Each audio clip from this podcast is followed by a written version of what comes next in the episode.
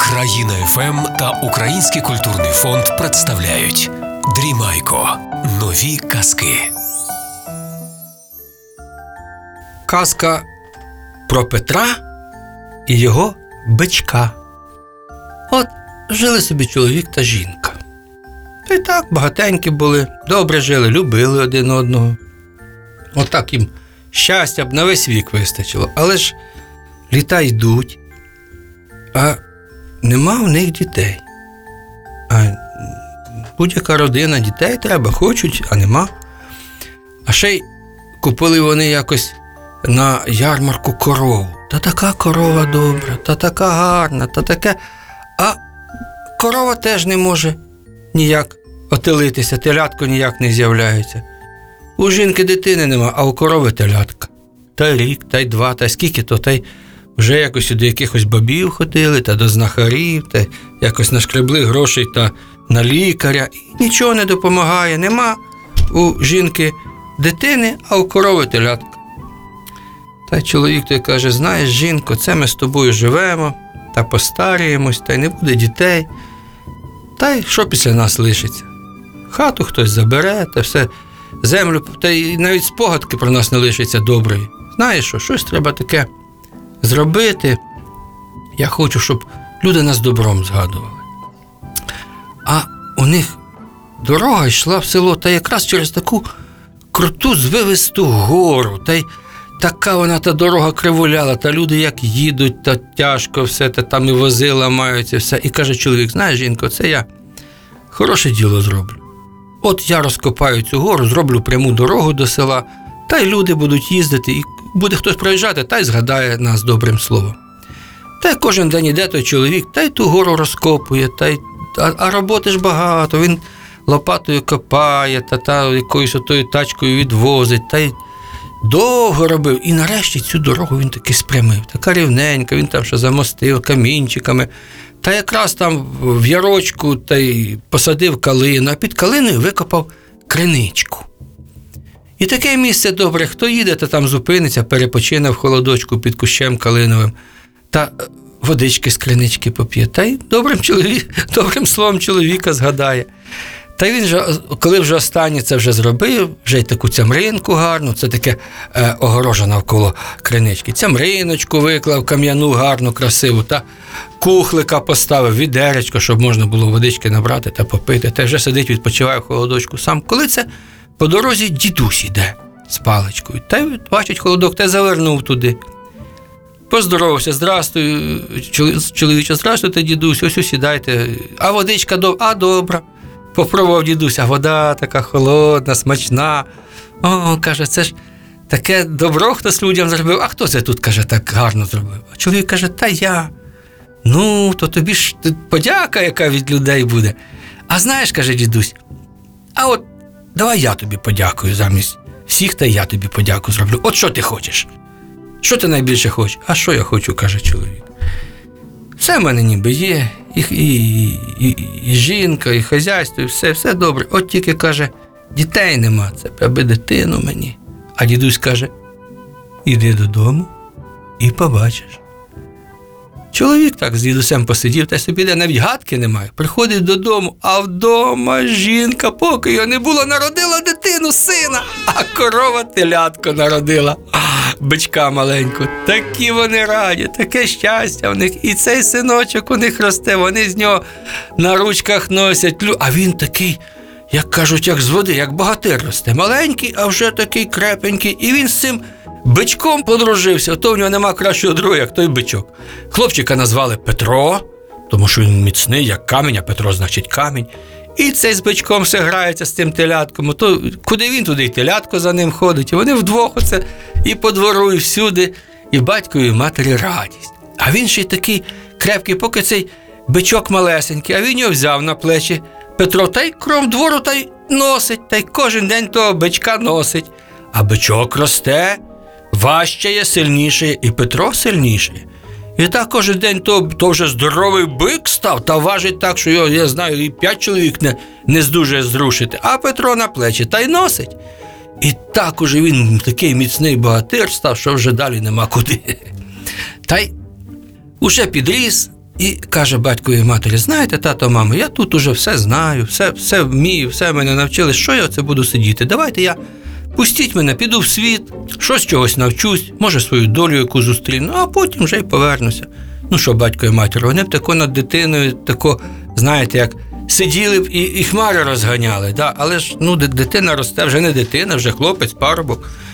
Ну, то таке діло, що діти від батьків завжди йдуть, хай, хай в світ піде, повернеться. Зайшов Петро до бичка попрощатися, а бичок йому й каже: От що, Петре, ти іди, а мені залиш свою хустиночку. Отут почепи мене е, на яслах. Я буду за нею дивитися. Як в тебе все буде добре, то на цій хустиночці квіти будуть цвісти. А як яка біда, то кров появиться. Тут я вже тобі на допомогу прибіжу. Добре, каже Петро, поцілував бичка свого, взяв хустинку свою і причепив на гвіздочок там коло ясел, де ясла це така коробочка, з якої е, худоба їсть, чи зерно сиплють, чи сіно кладуть. Зібрався та й пішов. Та йде Петро по світі, вчо, всього вчиться, де працювати, а де й воювати. Вже він навчився там і добре, і, і боронитися, і шаблею рубати. Дуже сильний вже. Всі ж його там хочуть до себе до війська, ще кудись, а він ні, повчиться та й далі йде. А бичок дивиться, а на хусточці все квіти цвітуть, та все добре у Петра. Коли це одного разу заходить Петро в одне царство, а там всі якісь як сумні такі, та очі на мокрому місці, та не розмовляють, та він до одного, до другого, люди тако мовчать, голови нагнули, він уже не знає, що думати. Коли йде жінка по дорозі та й сльози втирає, він каже, тітонько, а що, що ви, хто вас, хто вас обидив, може, чи що? Давайте я, я поможу. Ой, каже, синку, хто тут поможе? Ти ж ти не з нашого царства? Ні, каже, то ти не знаєш. Каже, прилетів до нас царство Змій з трьома головами. Та такий, що ніхто його побити перемогти не може. Та й наказує цей Змій, щоб кожного тижня приводили йому одну людину на поїдання. А як не приведуть, то він геть все царство спалить і всіх порве.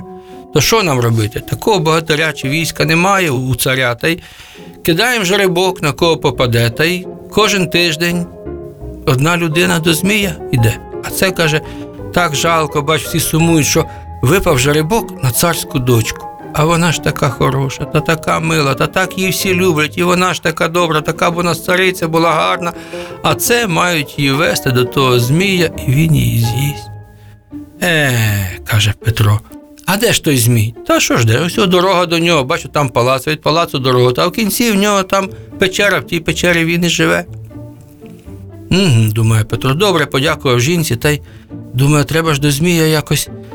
Та й дивиться в селі Кузня. Та й заходить там коваль. І Петро каже: брате ковалю, от каже, грошей не маю, але як не є, а скуй мені таку добру шаблюку, щоб я міг Змія побити. О, каже коваль, куди ж тобі? Ти каже, хлопче, навіть не дуб, я б тобі військував, ради такої справи. Але ти каже, той Змій вже стільки людей побив, і які і, і війська до нього ходили, і богатирі, і витязі, і лицарі. Геть всіх потов. Куди тобі? А Петро каже: а ну дивися. Як взяв все залізо з гриб кузні та ще й ковадло прихопив, підняв його. О, каже, бач, як я можу. Коваль аж рота відкрив. Оце думаю, добре, каже, став ковадло на місце, таки скую тобі шаблюку. А тепер вірю, що може змія побити.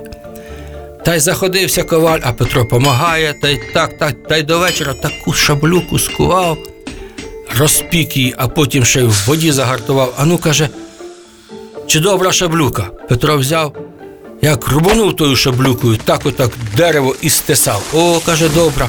А потім вирвав волосину, підкинув, волосина впала і на цій шаблюці на дві половинки розлетілася. О, каже Петро, з цією шаблюкою можна змія йти бити. Та йде, суне, дивиться, а із палацу вже карета їде. Е, думає, Петро, треба поспішати, поки так, то, мабуть, царську дочку везуть. Та й бігом бігом перед тою каретою та й добігає до тої печери. Та й стук, грук об камінь.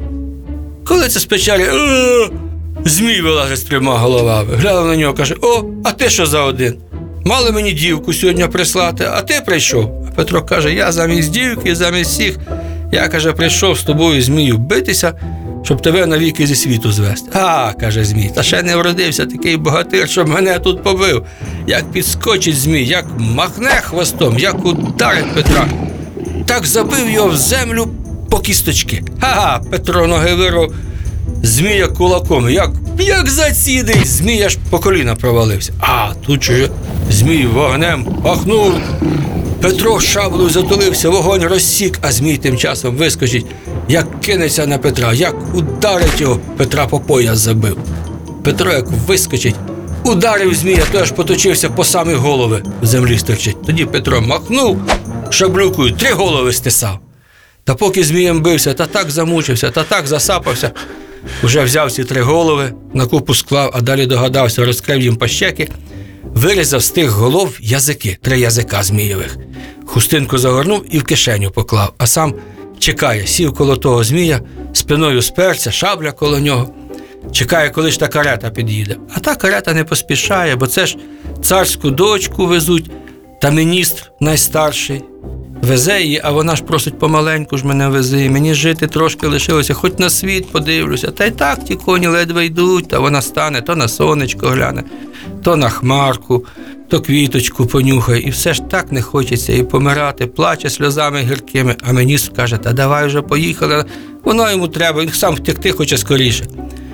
Та й таки вже під вечір приїжджають, а там лежить змій, порубаний, голови лежать. А мені скаже, ану сиди в кареті, я піду гляну. Подивився, таки точно змій забитий хлопець, а коло нього шабля. Ага, думає міністр, то десь оцей хлопець змія порубав і спить. Ну, тут уже й моя вигода. Підкрався, взяв ту шаблю та й відрубав Петру голову.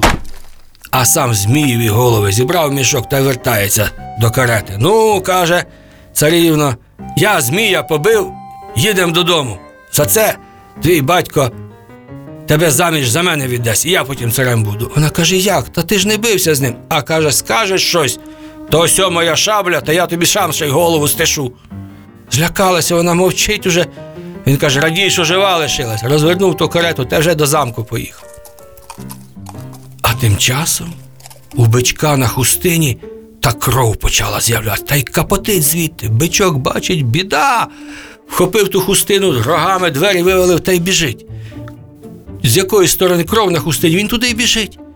Та так уже надвечір прибігає, дивиться, лежить його хазяїн Петро з відрубаною головою. А, як заревів бичок. Як позбігалися звірі, птахи позліталися, що ти хочеш? А бичок каже: хто з вас знає, де є цілюща й живлюща вода? Ніхто не знає. А бичок питає, чи всі тут? Ні, кажуть, ще от крива ворона, ще немає її, почекаємо ще. Знову бичок заревів. Коли це крива ворона скаче, підстрибує. Де ти була? питає бичок. Так каже, тут ти знаєш, там клювала, там всяке таке, поки та я ще й кривенька, мені тяжко до вас. А чи знаєш, каже бичок, де є цілюща і живлюща вода? Та чом не знаю? Знаю, каже ворона. А принеси на мені, каже бичок. А як я принесу? А бичок каже: ану, знайдіть мені два такі великі горіха, та зайці знайдіть, а лисиці прив'яжіть до ворони, та хай принесе.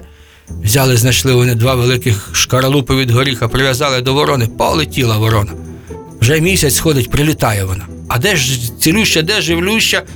Не знаю, каже ворона. Там два джерела з одного і другого набрала. Дивіться самі. Взяв тоді бичок квіточку, надламав та й запхнув в одну водичку. Квіточка зрослася. Ага. А в другу, а вона розцвіла, аж засвітилася. О, каже, оце цілюща, це живлюща. Ну, каже, зайці з лисицями беріть Петра та несіть до води, перемийте його та складіть до кубки гарно. Перемили Петра, поклали голову до шиї, гарно прилаштували, та заєць неправильно, та лицем назад, та лисиця переставляла, поки возилися. Вже місяць зійшов.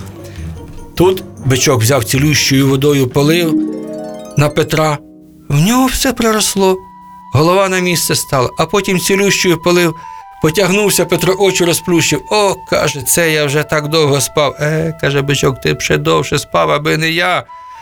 А де, каже Петро, де, де шабля моя, де що? Ну, каже бичок, тут десь то хтось тебе і, і побив, порубав. А ну, каже, сідай на мене та поїдемо шукати.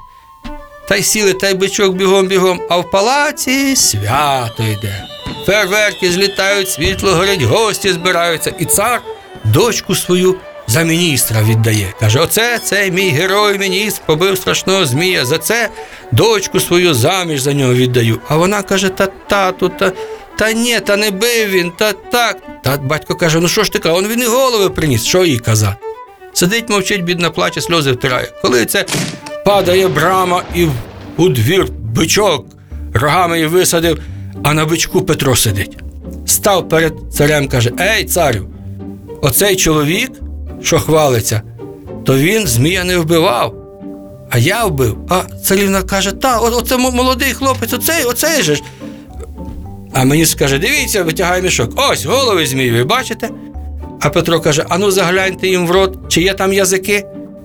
Цар каже: ну гляньте, глянули, нема язиків відрізані. Де вони? А Петро з кишені хусточку витягає. А ось вони у мене, бачите? Зрозумів цар, що міністр його обманув. Та й мало того обманув, та ще й Петра зарубав. Вхопив того мені, наказав міністра вхопити, до коня прив'язати і в степ погнав. А царівна заміж за Петра вийшла, одружилися та живуть щасливо, і бичок коло них. От вам казочка, та мені бублички в'язочка. З цим же лишайтеся здорові, до побачення.